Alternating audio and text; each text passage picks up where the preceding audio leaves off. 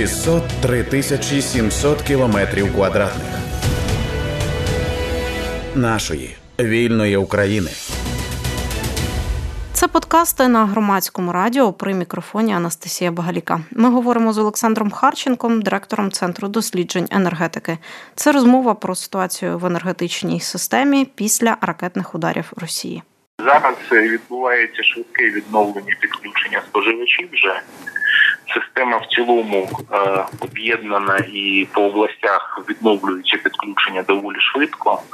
Я думаю, що до кінця дня сьогодні фактично всі споживачі отримують електрику і будуть щонайменше мати доступ до електрики в тому режимі, в якому це дозволить стан мережі. На жаль, в різних регіонах він дуже різний, і прогнозувати, як саме буде працювати мережа в тих чи інших регіонах, прямо зараз зарано.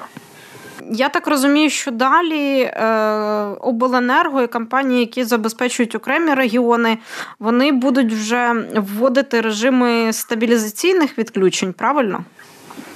Ну, знаєте, є тільки два типи відключень. Вони або аварійні, або планові. Угу. Аварійні, на жаль, передбачити неможливо, але те, що ми зробимо все можливе, щоб перейти до планових відключень, коли люди знають про те, коли будуть відключені і коли будуть підключені, безумовно, для цього буде робитися все можливе. Хотіла попросити вас пояснити. От ми чули багато від центральної влади, і від місцевої влади про те, що в першу чергу вчора заживлювали, коли вдалося полагодити електропостачання, заживлювали критичну інфраструктуру. А що належить до критичної інфраструктури? Вода, зв'язок, газ. Угу. Каналізація. Тобто, от знову ж таки, для розуміння людей, які, можливо, зараз нас слухають через радіоприймач в регіоні, де немає світла. Коли у вас з'являється мобільний інтернет, це значить, що це вже дуже добра ознака. Це вже означає, що заживили критичну інфраструктуру. Так, то це вже взагалі добра ознака. Це значить, що ось з'явиться і у вас. Зрозуміло. Я от вчора у мене, коли з'явився мобільний інтернет, я десь так і подумала, що це означає, що дали електрику на вишки мобільного зв'язку. А ще таке питання. От люди з різних регіонів, зокрема от з Києва, такий приклад, говорять про ситуацію. Дуже складні ситуації. Так, я розумію, але от чула від людей, які знаходились вчора в Києві під час повного блекауту, що залишалися частини міста, де світло було, і його не виключали. А з чим це, чому так відбувалося? Це пов'язано з тим, що фактично технічно в кількох регіонах України стався блекаут. Блекаут – це некероване відключення мережі. Але коли це відбулося, то частина мережі зберегла постачання електрики. Там, де було джерело живлення, там, де, наприклад, в Києві було пошкоджено одну ТЕЦ, але не було пошкоджено іншу ТЕЦ. І з неї електрика заживлювала певний район. І він був заживлений. Але на весь Київ розтягнути цю електрику неможливо. І поки не підключили додаткові потужності, поки не підключили додаткові джерела електрики для Києва назад, а були фактично розбиті всі з'єднання Києва з зовнішніми енергостанціями, то, так було.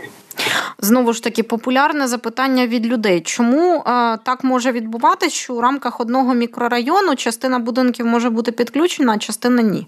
Я вам більше скажу. У будинку, де я живу, 3 під'їзди підключені до одного виходу мережі, а 2 до іншого. Тому часом 2 освітлені, 3 ні, або навпаки. Це, на жаль, так зараз влаштовані мережі в Києві. Це не є добре. Але це те, що ми маємо сьогодні.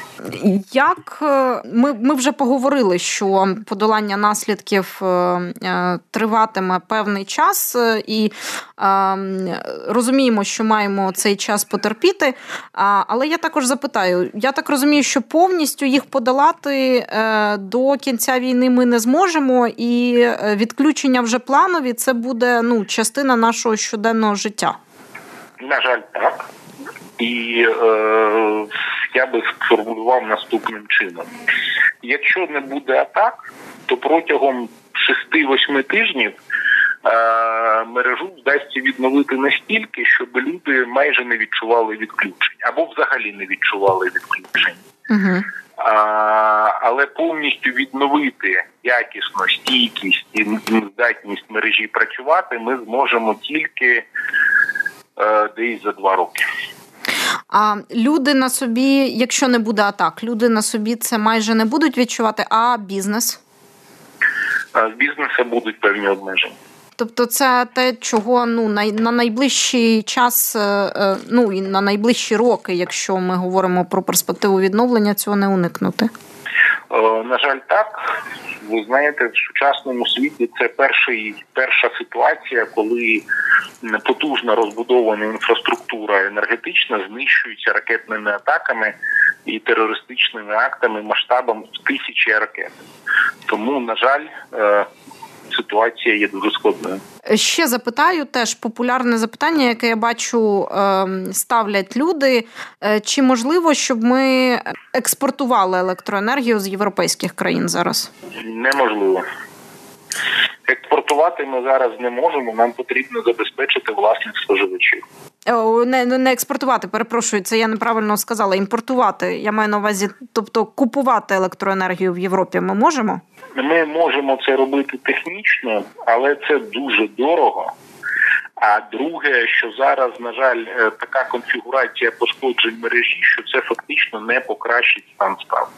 Угу. Тобто проблема не з тим, що ми там не можемо згенерувати достатню кількість. Проблема... У нас проблема з транспортними шляхами для електрики. Угу.